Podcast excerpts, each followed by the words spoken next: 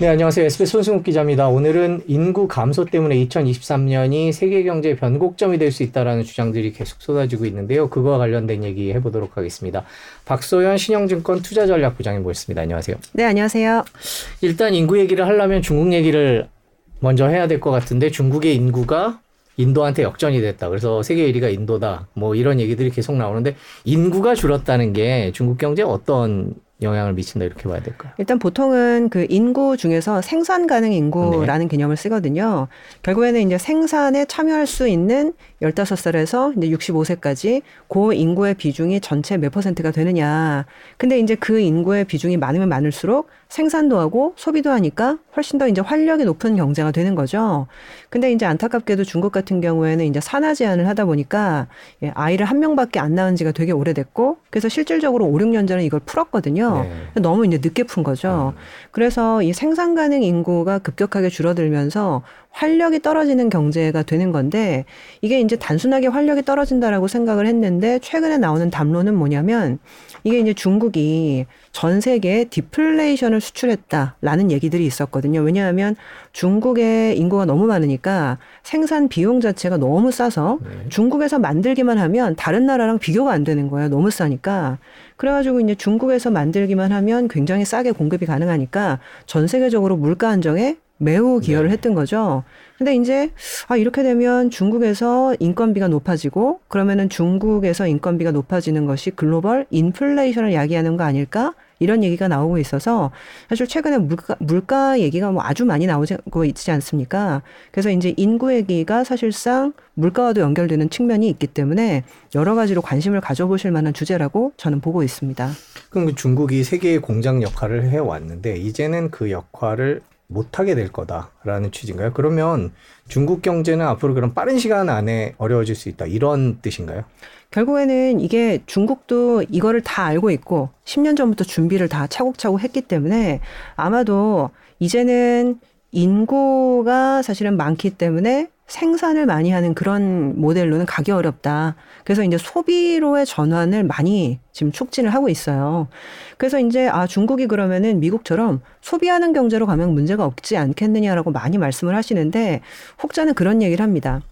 중국이 지금 예, 1인당 GDP가 물론 이제 일부 도시는 3, 4만 달러씩 가는 데가 있어요. 근데 전체 평균 1인당 GDP는 지금 1만 한 3천 달러 정도에 불과하거든요. 근데 89년도에 일본이 노동 가능 인구가 고점을 치고 점차적으로 이제 활력이 줄어들기 시작하는데 그 당시에 일본의 1인당 GDP가 4만 달러였습니다. 이거는 이제 무슨 뜻이냐면 다 부자가 된 다음에 이제 늙기 시작을 한 거예요. 다른 나라들은. 근데 이제 중국은 부자가 되기도 전에 이미 늙어가고 있는 나라가 됐기 때문에 사실상 이런 차이점을 크게 무시하기가 좀 어렵다. 결국에는 부자가 되기 전에 늙어간다라는 것은 굉장히 고통스러울 수 있다. 라는 얘기가 좀 나오기 시작을 하는 거죠.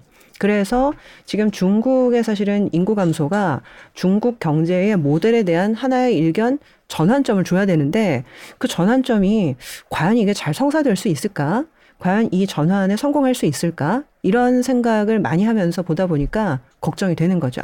아니 이번 주말에 당장 이제 중국에서 뭐 경기 부양책을 내놓을 것이다. 이제 양해가 시작되면 여러 가지 대책들이 나올 것이다. 근데 그거의 핵심은 항상 저희가 얘기하는 게 이제 내수 진작책일 것이다. 이렇게 얘기를 하잖아요. 근데 방금 해주신 말씀을 들어보면 부자가 되기 전에 늙은 중국 같은 경우에 내수를 살리는 것도 한계가 있다. 이렇게 해석이 되는데 뭐. 그렇죠. 결국에는 이게 내수 부양을 하긴 할 거예요. 근데 중요한 거는 내수 부양을 하려면 돈이 필요하거든요.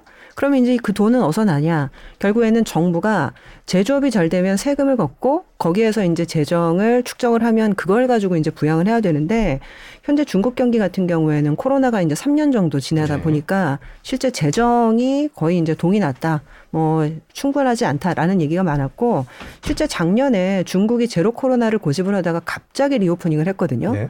근데 그러면은 왜 갑자기 reopening을 했냐? 두 가지를 얘기하더라고요. 첫 번째는 집에서 이제 앉아가지고 올림픽, 아, 올림픽이 아니라 월드컵이죠. 월드컵 경기를 보는데 다른 나라 사람들은 이미 마스크를 아무도 안 쓰고 있는 거를 중국 사람들이 본 거예요. 그래서 아, 우리만 마스크를 쓰고 있었냐? 이럴 수는 없다라고 해서 이제 백지 시위라는 게 벌어지지 않았습니까? 그런 어떤 감정적인 부분도 있었는데 두 번째는 작년에 파이낸셜 타임즈나 이런데 중국 지방 정부가 재정이 없다라는 얘기가 많이 난 적이 있었어요.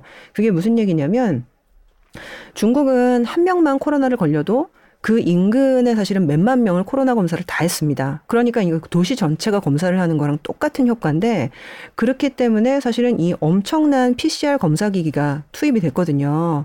근데 이제 이 PCR 검사 기기는 이제 노관한 거죠. 계속적으로 검사할 때마다 매출이 발생을 하니까. 근데 중요한 거는 그 매출이 처음에는 발생을 하다가 지방 정부가 더 이상 너무 검사량이 많아지니까 돈을 줄 수가 없는 거예요. 그래서 PCR 검사 기기가 돈을 받지 못해서 망하는 사태까지 속출을 하다 보니까 어쩔 수 없이 지방 정부가 더 이상 제로 코로나를 유지할 수 있는 돈이 없어서 리오프닝을 했다. 라는 얘기들이 꽤 많았거든요. 그래서 저는 지금 현재 경기 부양을 하긴 하겠죠. 필요하니까. 근데 충분한 경기 부양을 할 수 있을 정도의 돈이 지방 정부가 있느냐? 음. 아시겠지만 지방 정부는 어떤 식으로 세수를 충당하냐면 사실 한 절반 이상은 부동산입니다. 중국은 이제 개인이 부동산을 소유할 수가 없기 때문에 부동산에 대해서 소유권이 아니라 사용권을 매각을 하면서 그것이 지방 정부의 세원으로 작용을 하게 되거든요. 근데 중요한 거는 이제 부동산 경기 자체가 최근에 여전히 안 좋다라는 것들을 많은 분들이 알고 계실 거고요. 그러다 보니까 이제 지방 정부의 세입이 예전만큼 충분하지 않은 문제가 있는 거죠. 그래서 이제 여러 가지가 좀 복합적이긴 한데 중국이 과연 경기 부양을 내지는 내수 전환을 충분하게 할 수 있을 정도로 돈이 많은가에 대해서는 조금 이제 회의적인 견해들이 나오고 있는 상태입니다. 지금 그런 회의적인 변화, 회의적인 얘기들 속에는 중국의 인구 감소와의 관계도 포함이 돼 있는 건가요? 그렇죠. 뭐 사실 이 인구가 감소한다는 얘기는 결과적으로 이 소비를 사실은 여전히 많이 해야 되는데 그 그런 얘기 하더라고요. 뭐 조금 이제 뒤에 말씀드리려고 했는데 좀 당겨서 얘기를 하면은 일본 같은 경우에는 인구가 감소하면서 사실은 이제 디플레이션으로 갔거든요. 그렇기 때문에 우리는 교과서에서 아, 인구 감소는 디플레이션이다. 이렇게 당연하듯이 받아들이고 살아왔거든요. 근데 책을 하나 추천을 드리자면 아마 유명한 책이기 때문에 많이들 아실 것 같은데 찰스 굿하트라는 학자가 쓴 인구 대역전이라는 책이 있습니다. 근데 그 책에서 그 분이 어떤 얘기를 하시냐면은 우리는 일본 때문에 약간 착각을 하고 있었다. 왜냐하면 일본이 인구가 사실은 예, 노동 가능 인구가 감소를 한 89년도부터 디플레이션이 확산이 됐기 때문에 아 인구 감소는 디플레다라고 생각을 하고 있었는데 사실상 인구가 사실은 이 감소한다라는 거는 노령화를 촉발하거든요. 근데 이제 노령화라고 해서 사람이 나이가 든다라고 해서 삼시세끼 안 먹는 거 아니고요. 그리고 살 집은 또 필요하고 그리고 가끔 문화생활도 하셔야 되고 친구도 만나야 되고 그래서 소비가 사실은 줄어든다 손 치더라도 크게 줄어들진 않아요. 근데 중요한 거는 이런 분들은 65세가 지나게 되면 노동은 하지 못하는 경우가 많죠. 은퇴를 하시잖아요. 그렇기 때문에 노령화라는 거는 기본적으로 본질적으로 소비는 유지되는데 공급이 줄어드는 영향을 사회 전반적으로 끼치게 되고 그렇기 때문에 일본 같은 경우에는 사실상 노령화가 되면서 인플레이션이 발생을 했었어야 되는데 그 시기에 뭐 이게 운이 좋다라고 표현해야 되는지 모르겠지만은 글로벌 생산 가능 인구가 급증을 한 거예요. 중국도 그렇고 그리고 그 당시는 사실은 다른 뭐 인도라든지 신흥국에서 전체적으로 인구가 많이 늘어났기 때문에 그런 상황이다 보니까 일본이 이 인플레이션의 압력을 비껴가게 되는 하나의 음. 원동력을 제공한 거죠. 그래서 다시 이제 돌아가서 말씀을 드리게 되면 이런 이제 일본의 케이스를 봤을 때 중국은 과연 그러면 지금 현재 노동 가능 인구 고점을 치고 있는 상황에서 디플레인가 인플레인가?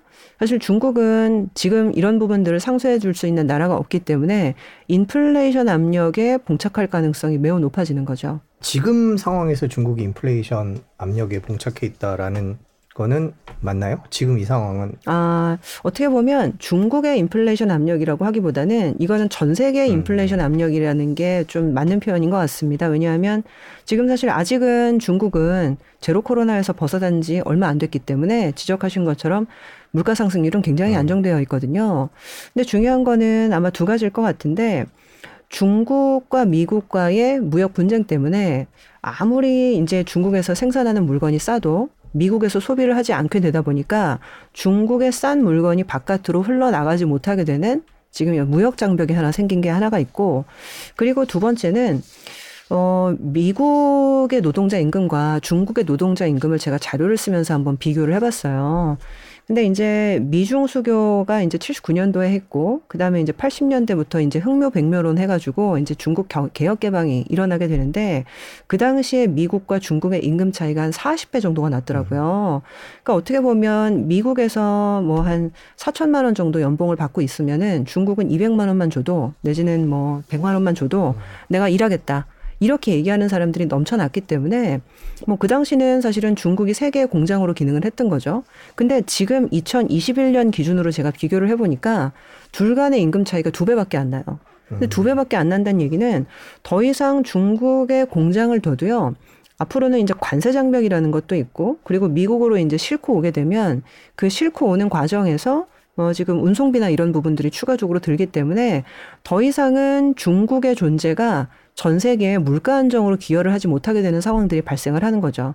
그래서 이제 아까 말씀드렸던 미중 무역 분쟁이라는 어떤 장벽들 그리고 두 번째는 실질적으로 중국의 사람이 예전만큼 풍부하지 않은 상황에서 발생하는 임금 상승에 대한 압박이 글로벌 인플레로 연결된다라고 보시면 정확할 것 같습니다.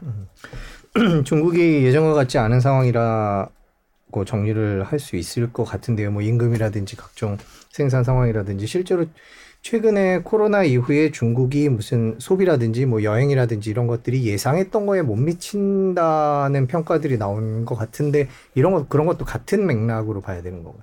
네, 뭐 아직까지는 초기이기 때문에 뭐 이거를 아직 예상치에 못 미친다라고 단정하기는 좀 어려운 것 네. 같긴 한데요. 한 가지는 음. 분명한 게 지금 이 리오프닝을 볼 때 지표가 두 개가 있거든요. 첫 번째는 정말 여행 가고 영화관 가고 실질적으로 소비하는 이 서비스업 소비에 대한 부분 이 부분은 좀 느리긴 하지만 아주 꾸준히 올라오고 있습니다. 그래서 예상보다는 괜찮다라고 얘기를 하는데 두 번째는 사실 이 소비가 지속이 되려면 중국은 이, 이 소비를 지탱하는 것이 부동산 경기이기 때문에 부동산 지표가 빨리 돌아서면 이 소비의 지속력이 높다라고 판단할 수가 있거든요. 근데 이제 안타깝게도 이 부동산 관련된 거래량이라든지 내지는 가격의 회복력은 굉장히 둔탁한 상황이에요. 사실 우리나라 같으면은 금리가 높기 때문에 아, 당연히 부동산 회복은 좀 더디겠구나라고 생각할 수 있는데 중국은 금리가 그렇게 많이 오르지 않았거든요. 근데 그럼에도 불구하고 지금 부동산 소비가 굉장히 좀 둔, 그러니까 부동산 회복세가 좀 둔탁한 상황이기 때문에 의외로 지금 이 리오프닝에 대한 효과가 처음 생각했던 것만큼 강하지 않을 수도 있다. 그래서 저는 지금 기다리고 있는데요. 이번 주 주말에 이제 양회에서 어느 정도의 경기 부양 정책이 나오는지 좀 보려고 해요. 그래서 저희 중국 담당 애널리스트랑도 그런 얘기를 했는데 시장에서는 지금 재정 적자율이 몇 퍼센트 나올지를 보고 있습니다. 결국 재정 적자율이라는 거는 지금 당장은 돈이 없지만 적자를 보면서까지 경기 부양을 몇 퍼센트 할 건가라는 부분인데 지금 한 3에서 한 3.2% 정도를 예상을 하고 있어요. 적자율을. 근데 만약에 3에서 3.2보다 조금 더 높게 예, 적자율이 설정이 되면 아, 경기 부양을 조금 더 세게 할 거다라는 시그널로 보려고 하더라고요. 근데 이제 안타깝게도 그런 예상이 좀 빗나가게 되거나 그리고 재정 적자율을 높인다라는 거는 사실 이제 좀 무리를 해서라도 경기 부양을 할 건데 향후의 경기 전망이 좋지 않으면 또 재정 적자율을 세게 쓸 수 없는 부분도 좀 있을 거거든요.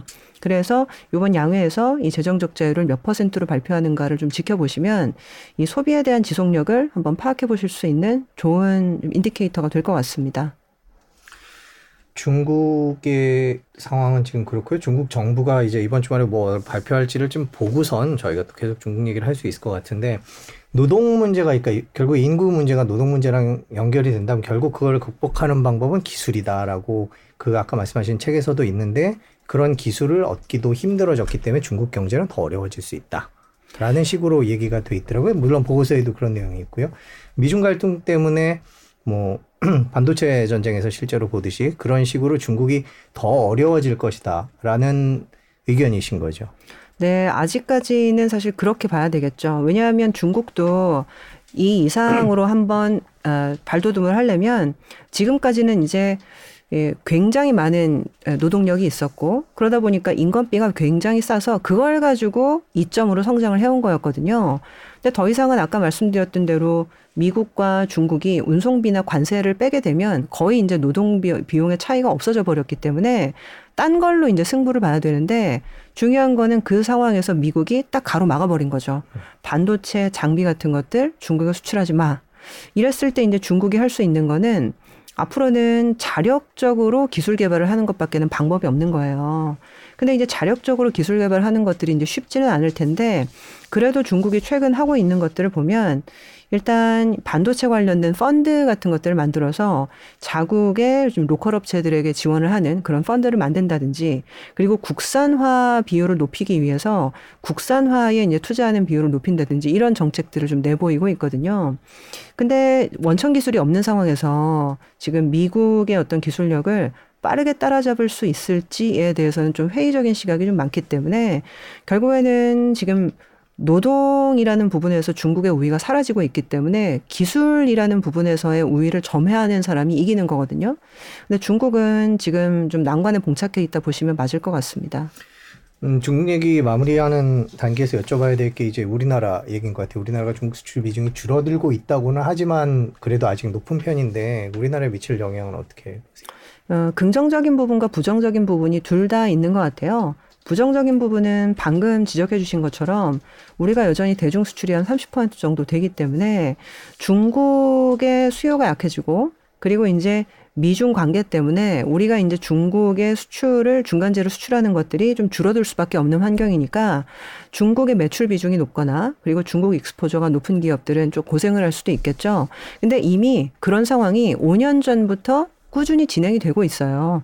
그래서 기업들이 어느 정도는 좀 대비를 하고 있다라고 보이고 그래서 어떻게 보면 지금은 좀 긍정적인 측면도 한번 생각을 해볼 필요가 있을 것 같습니다. 이게 미중 갈등이 있는데 어떻게 우리 한국에 긍정적이냐 그렇게 얘기를 많이 하더라고요. 근데 저는 좀 생각을 해본 게그 돌아가신 그 이건희 회장님이 샌드위치론이라는 걸 얘기한 적이 있습니다. 이제 샌드위치론이라는 거는 중국은 가격 경쟁력, 그리고 일본은 기술 경쟁력으로 밀고 오는데 한국은 그 사이에서 샌드위치가 될 수밖에 없다라고 얘기하면서 우리가 그거를 극복하기 위해서 뭔가 강구하지 않으면 우리는 정말 힘들어진다. 근데 이제 그 상황이 실제로 벌어졌고 우리나라가 그 사이에서 굉장히 좀 고군분투했던 게 최근에 한 10년, 15년의 상황이었는데 갑작스럽게 그 사이에 꼈던 한국이 숨을 쉬기 시작합니다. 왜냐하면 가격 경쟁력으로 밀고 왔던 중국이 두 가지 요인으로 아까 말씀하셨던 중국의 노동 가능 인구가 감소하면서 중국의 인건비가 올라오니까 중국도 더 이상 가격 경쟁력으로 승부를 못하는 상황이 된 거예요. 그리고 여기에다가 갑자기 미중 갈등이 첨예하게 확산이 되면서 아무리 싸도 중국 거를 쓰지 않겠다라는 분위기가 지금 생기고 있는 거잖아요. 그러면서 갑작스럽게 한국 기업들이 좀 더 활로를 찾기 시작할 수 있는 상황이 저는 됐다라고 봅니다. 그래서 어떻게 보면 지금 뭐 아침에도 이게 기관 투자자들 이렇게 세미나를 하다 보면은요. 예전에 그런 말이 있었어요. 그 멀쩡했던 산업이 중국이 시작하면 빨리 손 털고 나와야 된다 이런 얘기들이 많았거든요. 왜냐하면 중국은 한번 시작해 보면 그 끝장을 볼 때까지 과잉 투자를 하는 경향이 있어서 예전에 보면은 LED라든가 태양광이라든가 그리고 이제 화학이라든가 네. 이런 것들은 그 BEP라고 하거든요. BEP가 이제 손익분기점인데 이 손익분기점 이하로 내려갔는데도 계속 생산을 하고 계속 투자를 해요. 왜냐하면 원래 공산주의라는 것들은 이윤보다는 사실 이제 사람들의 일자리를 충분하게 만드는데 더 초점을 맞춰서 네, 이게 뭐 경제 정책을 하게 되기 때문에 그래서 이제 중국이 뭔가 시작한다라고 하면 그 산업은 빨리 손 털고 나와야 된다라고 했을 정도로 중국이 사실은 끼어들게 되면 그 산업은 우리나라가 설 자리가 없어지는 것들이 굉장히 많았거든요. 근데 갑작스럽게 미중 갈등으로 인해서 중국도 일부 구조 조정을 해야 되는 상황들이 지금 발생을 하고 있고 그 가운데에서 중국의 구조 조정으로 인해서 그 산업의 절대적인 어떤 가격 경쟁력이 원복되는 경우가 굉장히 많아요. 예를 들면 화학 같은 경우 보면 중국이 특정 어떤 화학 A라는 제품을 대량으로 생산하다 보니까 100원에 팔리던 게 50원으로 떨어집니다. 그리고 30원으로 떨어지고요. 근데 우리나라는 사실은 한 120원 정도에 팔고 있었는데 중국이 100원에 팔면 그래도 어떻게 한번 해볼 수가 있어요. 근데 중국이 50원에 팔고 30원에 팔면 우리나라는 그냥 경쟁이 안 되는 거죠. 네. 그러니까 우리나라도 나와야 되는데 중국이 사실은 이 산업에서 떨어져 나가고 그리고 중국 것을 이제 쓰지 않게 되는 나라들이 생겨나게 되면 어쩔 수 없이 우리나라의 120원짜리를 살 수밖에 없는 거죠. 그러면서 전체적으로 한국의 어떤 기회 요인이 생각보다 있을 수 있다라는 생각들을 좀 하고 있고 특히나 이제는 어느 지역을 가든 이제 뭐 이렇게 인건비나 이런 것들은 다 높기 때문에 기술력이 훨씬 더 중요해지는 상황이 되는 거거든요. 그래서 미국 같은 경우에도 지금 Inflation Reduction Act라고 해서 인플레이션 감축법 이게 결과적으로는 투자를 그 야기하는 법이거든요. 왜냐하면 이제 인플레이션을 잡기 위해서 국내 생산 시설이 많아야 생산을 늘릴 수 있기 때문에. 근데 이제 미국 혼자 할 수 없기 때문에 friend shoring 같이 하자라는 얘기들이 나오고 있고 이 가운데에서 한국 기업들이 분명히 수혜를 수혜를 볼 수 있는 기업들이 많고 지금 현재 2차 전지 관련해서 많은 분들이 관심이 많으신데 사실상 대표적인 어떤 수혜라고 볼 수 있는 측면이 있을 것 같습니다. 지금 인플레이션 얘기를 계속 말씀 중에 해주셨는데 결국 중국의 인구 감소나 고령화는 인플레 세계 전 세계적인 인플레이션으로 연결된다 이렇게 판단해도 될까요? 네, 저는 그렇게 보고 있고 이게 이제 좀 시간이 걸리겠지만 아마도 1년, 2년, 3년 지나가면서 훨씬 더 확연하게 보일 것이다 생각을 하고 있습니다. 아까 일본 얘기를 얼핏 해주셨어요. 저희가 표를 하나 준비했었는데 일본의 생산 가능인 거 아까 초반에 잠깐 보셨었는데 일본 얘기를 안 할 수가 없는 것 같아요. 저희가 이제 고령화 얘기를 하면서 얘기를 하는데 일본은 고령화가 진행되면서 아까도 말씀해 주셨듯이 인플레이션보다는 그 반대 현상이 있었잖아요. 그게 온전하게 중국 때문이었습니까? 아니면 뭐 또 다른 이유가 있는 건가요? 보통 저렇게 고령화가 진행되면 자산 가격은 떨어진다라는 얘기를 일본을 통해서 우리가 했었거든요. 근데 일본 같은 경우에는 아시겠지만 90년대 이제 부동산 버블이 붕괴가 되면서 그 여파가 굉장히 좀 많이 90년대 이후에 영향을 미쳤던 것 같아요. 그래서 이제 일본 같은 경우는 디플레 압력이 굉장히 심했던 나라 중에 하나인데 한 가지는 일단 일본이 인구가 감소하는 시기에 굉장히 다행스럽게도 중국과 인도와 다른 신흥국들이 인구가 급증하는 구간에 들어서면서 뭐 일본이 아니더라도 생산을 해줄 나라가 굉장히 많았던 네. 거죠. 그래서 일본 같은 경우에는 90년대에 자국 노동 인구가 감소하는 시기에 해외 투자를 급격하게 늘리게 됩니다. 그래서 이제 동남아시아 같은 게 가보시게 되면 일본 기업들이 많이 진출을 해 있고 일본의 생산 공장들이 굉장히 많은 거를 보실 수가 있는데 그리고 일본 같은 경우는 해외 투자로 이거를 많이 극복을 했었고 이건 우리나라도 마찬가지거든요. 그래서 이제 어떻게 보면 인구가 감소하는 부분을 해외 투자로 메이크업 하면서 이게 어떻게 보면 이제 인플레이션 압력을 상쇄했다라고 볼 수 있는데 과연 러시아 우크라이나 전쟁이 아직까지도 안 끝나고 있고 앞으로는 정말 중국이 대만을 침공한다 이런 흉흉한 얘기까지도 많은데 과연 여기에서 해외 투자를 더 적극적으로 늘릴 수 있는 기업이 있을까? 생각을 해보면 약간 겁이 나는 얘기거든요. 그래서 과거와 같은 전략을 지금 쓰기가 되게 어려워서 예전에 일본의 디플레이션 상황은 아주 좀 특수한 케이스였는데 사실 우리는 그게 특수한 케이스라고 생각을 안 하고 그게 보편적인 케이스라고 좀 착각을 하고 있었던 게 아닌가 요새, 요새 이제 이런 담론들이 많이 나오고 있는 상황입니다. 얼핏 생각해 보면 인구가 감소하면 부동산 가격이 떨어진다. 이거는 뭐라 그럴까요? 좀 약간 다소 당연하지 않나 싶어 갖고요. 그게 아니다라는 얘기가 쉽게 와닿지는 않는 것 같아요. 아, 네. 근데 뭐 이게 부동산 가격과 이게 인플레이션이라는 것들은 비슷할 수도 있지만 좀 다를 수도 있는 것 같아요. 왜냐하면 일반적으로 인플레이션을 얘기를 할 때는 내가 쓰는 어떤 물품의 가격을 생각을 하게 되거든요. 근데 이제 이 물품 가격을 한번 분해를 해보면 저희가 스타벅스 그뭐 커피를 마신다고 하면은 보통 스타벅스 원가의 30%는 부동산 임대료다. 뭐 이런 얘기 많이 네. 하잖아요. 그러니까 어떻게 보면 집값이 떨어지고 임대료가 떨어지게 되면 당연히 커피의 가격은 떨어지겠고요.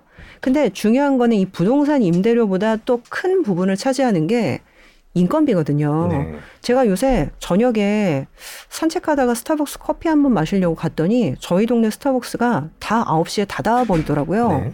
그래서 이제 왜 이렇게 됐나 했더니 사실상 이제 인건비가 굉장히 비싸다 보니까 9시 이후에 매장 운영을 했을 때 이제 뭐 이익이 안 나는 거죠. 음. 그래서 이제 일찍 닫기 시작하는 걸 보면서 아, 이게 우리나라도 유럽처럼 예, 이렇게 되어 가나 이런 생각을 좀 한 적이 있었는데 뭐, 뭐, 뭐 중원부원 하긴 했지만 결과적으로 일본의 인플레이션이 부동산 가격 하락 때문에 어, 사실 이게 상쇄됐다라고 생각하기보다는 부동산 가격 하락이 예, 일본의 디플레를 하나 구성하는 단위였지만 사실상 지금은 부동산 가격 하락이라는 요인보다는 사람의 머릿수가 절대적으로 줄어, 줄어들면서 발생하는 인건비 상승, 이 인건비 상승이 현재 인플레이션의 본질이다. 이렇게 봐주시면 좋을 것 같습니다. 네, 저희가 일본 얘기까지 알아봤고요. 생산 가능 인구가 지금 전 세계적으로 감소하고 있는 그런 시대가 됐습니다. 표를 하나 준비했는데요. 네, 글로벌 생산 가능 인구가 1967년에 저점이었는데 2015년에 고점을 치고 내려오고 있다는 겁니다. 뭐 세계 인구는 또 빠르게 늘고 있는 지역들도 일부 있, 습니다만은 저희가 생산 가능 인구를 기준으로 봤을 때는 줄어들고 있다 이렇게 정리를 할 수 있겠는데요. 세계 경제 구조가 이런 상황에서라면 바뀔 수밖에 없는데 투자를 어떻게 진행해야 될지에 대해서 구체적으로 한번 짚어보도록 하겠습니다. 일단 처음 드는 생각은 이런 표현을 써도 되는지 모르겠습니다만 늙은 나라보다는 젊은 나라에 투자하는 게 어떨까라는 생각이 처음에 드는데 물론 리스크가 높을 것 같다는 생각도 들고요. 어떠세요?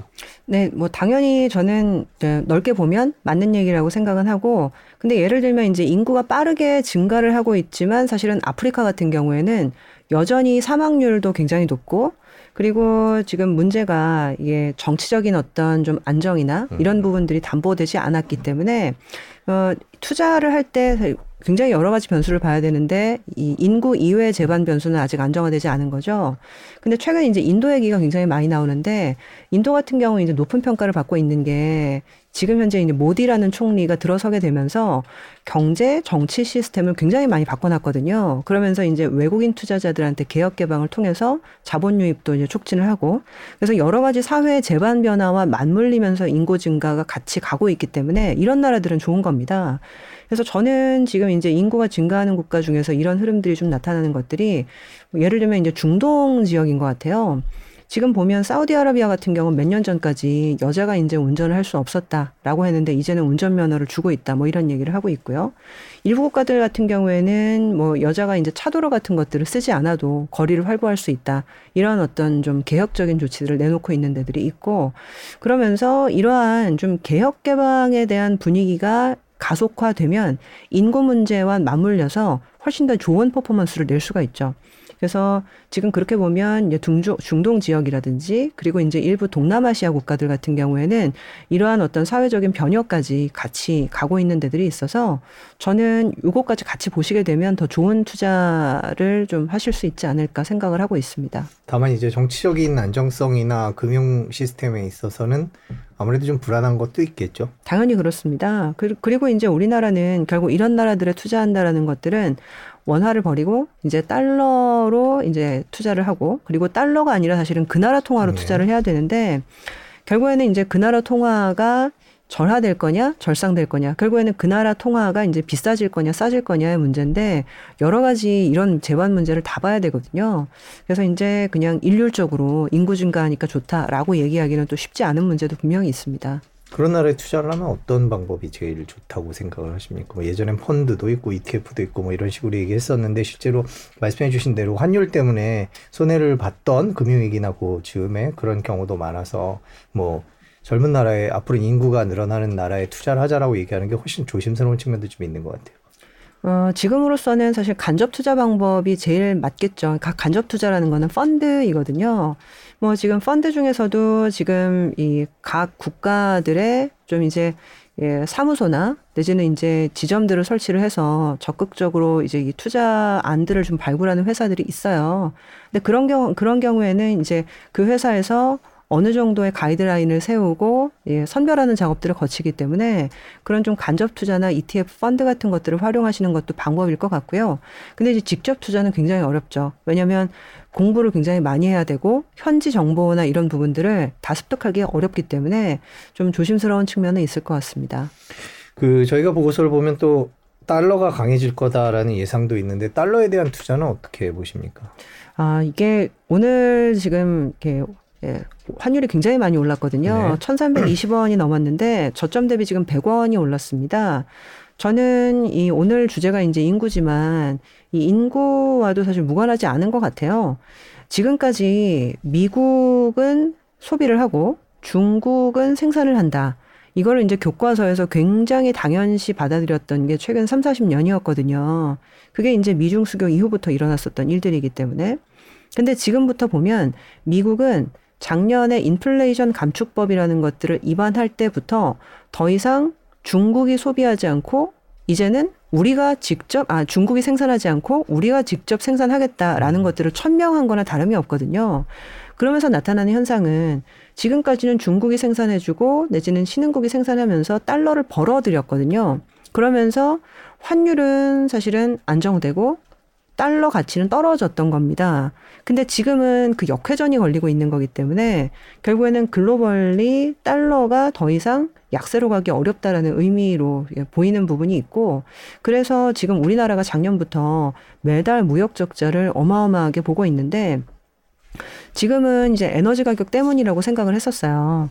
근데 이제 중장기적으로 보게 되면 결국에는 신흥국에서 생산하는 부분들이 계속 파이가 줄어들 수밖에 없기 때문에 우리나라도 그렇고 일본도 그렇고 중국도 그렇고 대만도 그렇고 미국이 소비하고 그 이런 나라들이 생산을 했던 그 구조가 바뀌는 거라고 한다면 기본적으로 경상흑자나 무역, 그러니까 경상흑자나 무역흑자들이 줄어드는 구조로 가게 되는 거죠. 네. 그래서 예전에는 우리나라가 환율이 1,100원이면 바닥이고 1,200원이면 뭐 고점이다. 보통 이제 이렇게 생각하고 한 10년 살았거든요. 근데 제가 보기에는 앞으로는 이 생각하셨던 환율의 밴드가 상하단이 100에서 150원 정도는 올려서 생각을 하시는 게 맞을 것 같아요. 지금 우리나라의 어떤 경상 흑자나 무역 흑자가 어떻게 보면 좀 줄어들 수밖에 없는 대외 환경으로 가고 있기 때문에 그렇게 보면 달러는 만약에 이제 자산 운용을 하신다고 한다면 달러는 어느 정도 이제 보유하면서 달러 투자로 하고 내지는 달러로 운용하는 약간 그런 부분도 고려는 하실 필요가 있겠죠. 그 미국이 스스로 생산을 해서 우리나라 그러니까 세계 공장들에서 수입하던 것들을 줄이고 자체 생산하겠다. 그래서 그렇게 되면은 달러가 더 뭐 경상수지가 어떻게 되고 달러가 이런 방금 해주신 말씀들이 음뭐 한 4년 5년 5년 10년 그 뒤에 벌어질 일이라고 생각을 했었는데 벌써 언제쯤부터 그 이게 효과가 나타날까요? 어, 결국에는 지금 뭐 경상 적자나 무역 흑자, 그러니까 무역 적자를 보는 시점을 말씀하시는 네. 걸까요? 지금 아직까지는 이런 부분들이 숫자로 드라마틱하게 나타나고 있지는 않은데 작년 말에 이제 IRA가 천명이 됐고 그리고 유럽도 지금 비슷한 법안을 지금 하고 있는 상태이기 때문에 이 미국에서 이제 생산 공장들이 돌아가기 시작하는 시점부터는 이런 흐름들이 아주 강하게 나타날 수 있을 것 같아요. 아마도 한 2년에서 3년 음. 정도가 걸릴 거라고 보고 있고 그렇게 되면 그때부터는 지금은 그냥 코로나 때문에 내지는 이제 러우 전쟁 때문에 우리나라가 적자를 보고 있다 생각했는데 사실 2, 3년이면 얼마 남지 않았거든요.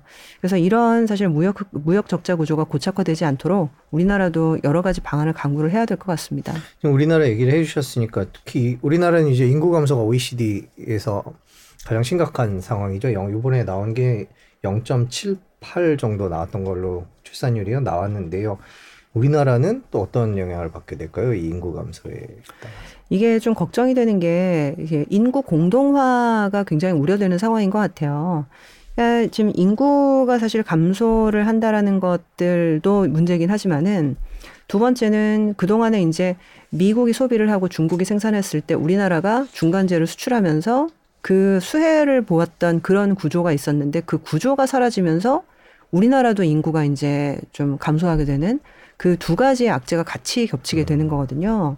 그래서 이제 이런 부분들을 어떻게 이제 좀 뚫고 나갈 거냐라는 게 문제인데 아까 이제 잠깐 말씀을 드렸지만 저는 이제 기술밖에는 답이 없다라고 생각하고 있어요. 앞으로 지금 저는 공급망 재구축이 굉장히 강하게 일어날 거라고 보고 있거든요. 왜냐하면 지금 러시아에 있던 공장, 중국에 있던 공장, 이제는 좀 쓸모가 없어질 가능성이 굉장히 높아졌거든요. 그러면 그 공장을 버리고 새로운 곳에 다시 재구축을 해서 지어야 되는데 지금 이게 불행인지 다행인지 모르겠지만 미국이 그동안 기술 관련된 특허는 많이 갖고 있지만 실질적으로 유형 자산이라고 하죠. 공장이나 장비를 실질적으로 많이 투자를 하지는 못했어요. 그러다 보니까 특허는 많이 갖고 있는데 미국 땅에 공장을 많이 짓지를 못했었기 때문에 지금부터 지어야 됩니다. 근데 그 상황에서 미국이 사실은 이 제조업의 특성은 그냥 공장 짓는다고 끝나는 게 아니라 수율, 수율이라는 개념이 있거든요. 예를 들면 똑같은 거 사실 100개 만들었는데 그 중에서 멀쩡한 제품이 90개가 나오느냐, 30개가 나오느냐, 이거는 굉장히 틀린 문제인데 미국 같은 경우 사실 그 수율이 안전하게 나오기가 되게 어렵습니다. 그거를 잘하는 나라가 사실 우리나라잖아요. 그래서 어떻게 보면 미국 같은 경우 그 제조업에 대한 노하우가 지금까지 없었기 때문에 friend shoring이라는 얘기가 나오는 이유가 이 동맹국들의 도움을 받을 수밖에 없는 구조로 가는 거죠. 그래서 사실 우리나라의 지금 길은 여기에 있다라고 저는 보고 있고 어떻게 보면 지금 인구가 많다 적다 이 부분은 결국 노동력으로 승부를 하는 거거든요. 근데 앞으로는 아까 말씀드렸던 대로 공급망을 재구축하는 과정에서 기술을 갖고 있는 그리고 제조업 관련된 수요를 조정해 본 경험이 있는 음. 그 노하우를 갖고 있는 기업들이 예, 성공할 수 있는 거기 때문에 저는 그 노하우를 갖고 있는 이제 우리나라 기업들이 그래도 수혜 볼 수 있지 않을까라는 생각들을 좀 하고 있는 상황이죠. 네, 저희가 생산인구 감소의 시대 투자법에 대해서 알아보고 있는데요. 또 저희가 보고서를 보니까 이 인플레이션 시대에는 가치 주냐 성장 주냐라는 얘기 가 있던데요. 가치주 강세라는 얘기를 저희가 보고서에서 봤습니다. 지금 표를 준비를 했는데요. 저 표를 보면서 좀 설명을 해주셨으면 좋을 것 같아요. 아, 네. 저 표는 지금 한 100년치의 미국 데이터를 가지고 계산을 해본 건데요. 지금 박스가 점점점점 보이시는데 저 박스권이 인플레이션이 있었던 기간입니다. 근데 재미있게도 그 인플레이션이 있었던 기간에는 가치주가 한 10년 정도 크게 성장주 대비 아웃퍼폼을 하는 흐름들이 확연하게 보였거든요. 네. 그리고 맨 마지막 박스가 지금의 상황인데 이제 막 시작이 됐어요. 그러니까 이 얘기는 사실 과거의 사례로 봤으면 이제 막 시작이 됐기 때문에 훨씬 더 사실은 가치주가 아웃퍼폼을 할 수 있다라는 것들이 지금 상상을 해볼 수가 있는 부분이죠. 근데 이거를 보시고서 좀 이 가치주라는 단어를 싫어하시는 분들도 많아요. 네. 왜냐하면 이 가치주가 굉장히 오랫동안 오해를 받는 투자법이었거든요. 보통은 가치주라는 거는 쌀 때 사서 비싸지면 판다. 이게 이제 아주 간단한 정의거든요. 근데 지금까지 한 10년, 15년 동안 싸서 샀는데 안 비싸지더라. 라는 게 지금 가장 큰 문제였거든요. 네. 그래가지고 오히려 올라, 그러니까 그 달리는 말에 올라탄다. 라는 이제 속담처럼 가는 말에 올라타야지 이게 싸다고 해서 사면 그냥 돈이 묶여버리는 경우가 되게 많았기 때문에 가치도 투자를 싫어하시는 분들이 많았거든요. 근데 그러면 왜 그러면 오르지 않았나? 왜 이런 투자법이 통하지 않았나라고 생각을 해보면 저는 이게 그 지금까지 이 디플레이션 압력이 굉장히 강했고 그러다 보니까 금리가 하나도 오르지 않았잖아요. 심지어 코로나 상황에서는 되게 제로였고 그러다 보니까 아무도 안 망하는 세상이 된 겁니다. 아무도 안 망한다라는 건 뭐냐면요. 경쟁력이 있는 업체가 안 망하는 건 괜찮은데 경쟁력이 없는 업체도 안 망한다라는 게 사실 이 디플레이션의 본질입니다. 그렇게 되면 저는 아무리 열심히 일을 해도요. 가격이 올라가거나 내지는 제 제품이 많이 팔리질 않고 오히려 똑같은 조건에 경쟁력이 없는 업체의 제품이 훨씬 더 잘 팔리거나 그렇게 되면 저는 이제 일하기가 싫어지는 거죠. 그리고 이제 삐끗하게 되면 제 회사가 망할 수도 있는 거고. 그래서 이 디플레이션 같은 경우에는 돈을 빌리기가 너무 쉽다. 왜냐하면 금리가 제로기 때문에. 그래서 이 돈을 빌리기가 쉬운 상황에서는 아무도 안 망하는 좀비 기업들이 창궐하게 되는 약간 이제 그런 상황이 되면서 사실상은 싼 기업을 산다라고 해도 비싸지는 사이클이 나타나지 않는 겁니다. 그래서 의외로 저는 최근에 이제 인플레이션이 나타나면서 금리가 높아지는 이 상황들이 아주 중요하다. 왜냐하면 이 인플레이션이 나타나면서 금리가 높아지면 그때부터 이제 구조조정이 나타난다라고 음. 저는 보고 있거든요. 네. 그래서 이게 좀 고통스러운 얘기일 수 있지만은 이 인플레이션이라는 것들은 오히려 건실한 어떤 자본의 재배분을 촉진을 해서 좋은 기업에게 더 많은 자본이 흘러갈 수 있도록 도와주는 역할을 하는 좀 긍정적인 효과들이 있어요. 그래서 의외로 쌀 때 샀는데 지금까지 비싸지지 않은 이유는 어떻게 보면 이 자금 조달이 너무나도 쉬운 상황이었기 때문에 경쟁력과 관계없이 모든 돈들이 다 누구에게나 흘러가는 그런 장이었다. 근데 지금은 이제 달라지고 있는 거죠. 그래서 이제 가치도 투자법이라는 것들이 이제는 좀 예, 작동하기 시작했다라고 보고 있고 그래서 이제 과거의 인플레이션 때 아까 보여드렸던 표처럼 이 가치주가 한 10년간 굉장히 아웃퍼폼했던 것이 왜 그랬느냐. 결과적으로 이제 고금리의 영향이 컸다라고 보고 있는 거죠.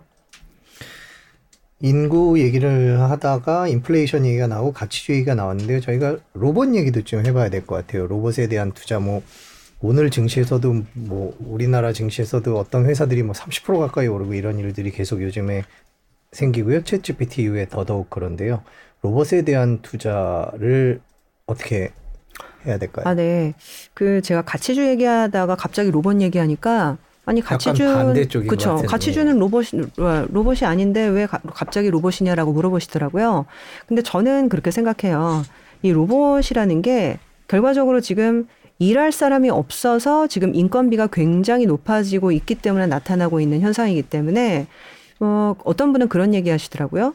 블루 칼라의 노동력은 어떻게 보면 자동화와 로봇이 대체하고 화이트 칼라의 노동력은 AI에게 대체한다. 음. 그래서 이 로봇과 AI가 지금 나타나고 있는 것이 절대 우연이 아니다. 굉장히 어떤 큰 흐름이다라고 생각을 하고 있다. 근데 이 AI와 사실은 이 로봇이 굉장히 중요한 이유가 뭐냐면 투자 사이클과 연관이 있다라고 저는 보고 있어요. 그 어떻게 보면 임금이 한 5% 올라요. 근데 만약에 물가가 2%밖에 안 올라요. 그러면 저는 월급이 5% 올랐지만 저는 왠지 부자가 된 것 같은 느낌을 받게 음. 됩니다. 왜냐하면 물가가 안 오르니까 아 왠지 해외여행을 한 번 더 가도 될 것 같고 비싼 가방도 한 번 더 사도 될것 같고 그러면서 물가가 오르지 않는 시기에는요. 소비를 많이 하게 되고 소비가 축진되는 그런 장이 오거든요. 그래서 최근 한 20년을 생각을 해보시면 물가가 안 올랐잖아요. 그래서 어디 이제 증권사 창구에 가서 펀드를 들으려고 하면은 global consumer 펀드 내지는 뭐이 아시아 consumer 펀드, 럭셔리 펀드 이러한 어떤 소비재를 추천하는 펀드들이 굉장히 많았어요. 근데 앞으로는 아까도 여러 번 말씀을 드렸지만 좀 달라질 가능성이 있습니다. 지금 이미 물가가 굉장히 안 떨어질 가능성이 높다. 이런 얘기 나오고 있는데 월급이 5% 오르면 물가가 7% 오르는 그런 음. 상황이 올 수 있는 거거든요. 그러면 저는 가만히 열심히 일을 했는데 제 소비 여력이 계속 줄어드는 거고요. 저는 지금 환율이 많이 오르니까 너무 기분이 나빠요. 왜냐하면 이 환율이라는 거는 결국에는 원화의 구매력을 뜻하는 지표인데 저는 그냥 오늘 열심히 일했을 뿐인데 갑자기 환율이 20원 오르면 제 구매력이 그만큼 깎여 나가는 겁니다. 이런 상황에서는 소비 관련된 기업이나 소비 관련된 주식이 좋아지기가 아주 어려운 거죠. 그러면 어떤 사실은 기업들이 주도권을 가져가게 되느냐? 저는 투자라고 보는 거죠. 뭐 지금 작년 같은 경우에도 이제 미국에서 인플레이션 감축법 이런 게 나왔지만 이런 상황에서는 제가 만약에 기업하는 사장님이면 어 오늘 50원이었는데 내일 60원이 되고 모레는 70원이 되네. 그러면 가격이 오를 게 뻔히 보이면 사업하시는 분들은요. 빨리 설비를 증설해서 생산량을 늘려서 팔고 싶어 하는 게 인지상정입니다. 네. 왜냐하면 가격이 오른다라는 거는 공급이 부족하다는 얘기거든요. 그렇기 때문에 이런 상황에서는 통상 공급이 늘어나는 투자가 나오는 경우가 굉장히 많고 이 투자 사이클은 자본재와 굉장히 연관을 갖고 있거든요. 그래서 어떻게 보면 투자를 할 때 소비재냐 자본재냐 이런 것들을 많이 생각을 하는데 지금까지는 소비재의 장이었던 것 같아요. B2C의 장이고.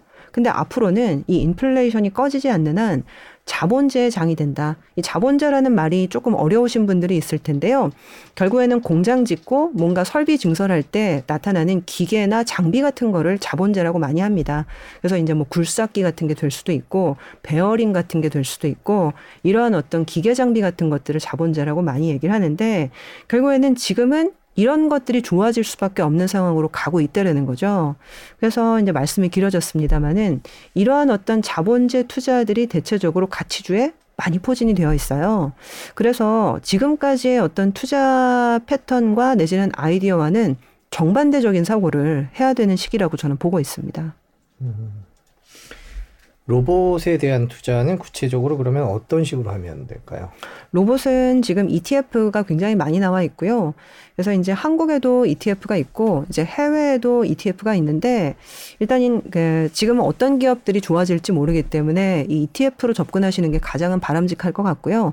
사실 최근에 ETF 말고도 개별 기업들이 굉장히 급등락을 많이 하고 있어요. 네. 그리고 이제 올해 지금 일부 기업이 상장을 한다라고 해서 이 IPO 관련해서 기업도 지금 관심들이 많으신 상황이고요.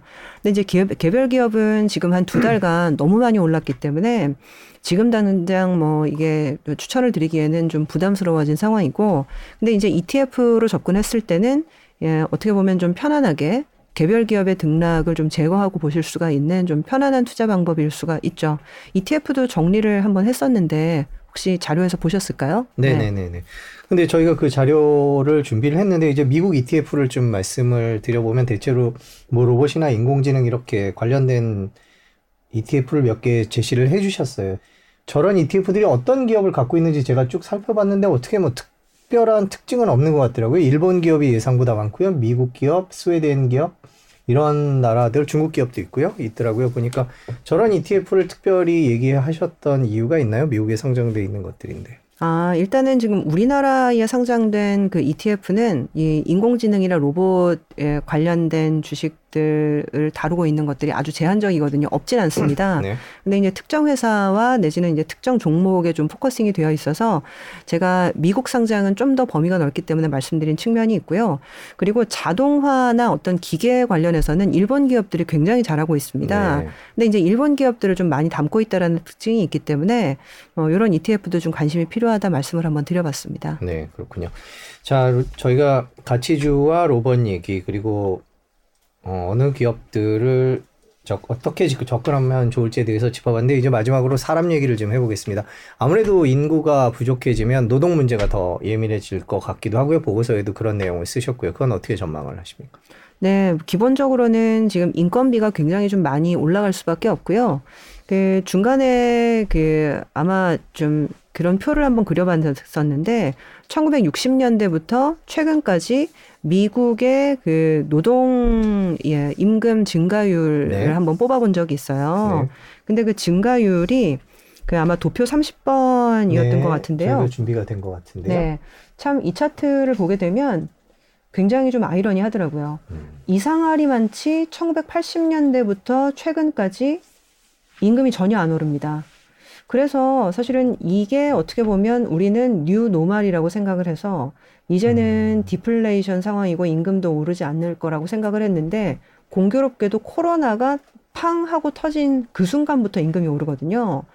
그래서 이제 이걸 보고 경제학자들은 아, 지금까지 임금이 오르지 않았던 거는 어떻게 보면 이 세계화의 힘이었구나라는 생각을 많이 하게 됐어요. 네. 실질적으로 그 아까 표를 보시게 되면 60년대, 70년대에는 임금 상승률이 7%, 8%, 9%까지 가거든요. 네.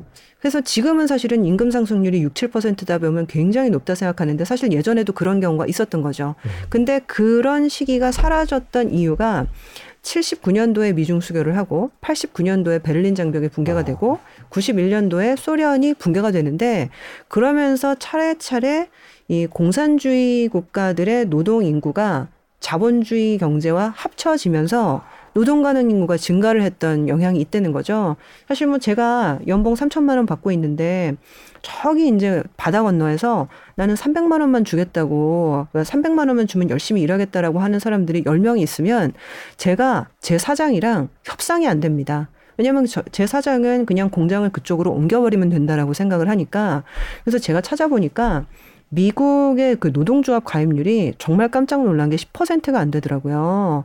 그러니까 미국 같은 경우엔 노동조합의 협상력이 거의 없는 겁니다. 왜냐하면 그냥 해고해 버려서 신흥국에다 공장을 지으면 그만이기 때문에. 근데 이제 그 노동조합 가입률이 너무 떨어져서 10% 미만이었던 것이 바이든 행정부 들어서 노동조합을 운영하면은 베니핏을 주겠다. 이런 식으로 얘기를 하면서 가입률이 조금씩 올라가고 있는 걸로 알고 있거든요. 네. 그래서 앞으로는 이 노동조합의 협상력들이 많이 증가할 거다라는 얘기도 있는 상태입니다. 네, 그렇군요. 인구가 참 많은 것들을 바꿔놓을 것 같습니다. 세계 경제가 2023년을 변곡적으로 또 어떻게 바뀔지에 대해서 오늘 한 시간 동안 얘기를 해봤습니다. 여러분들 투자에 보탬이 됐으면 좋겠습니다. 오늘 긴 시간 고맙습니다. 감사합니다.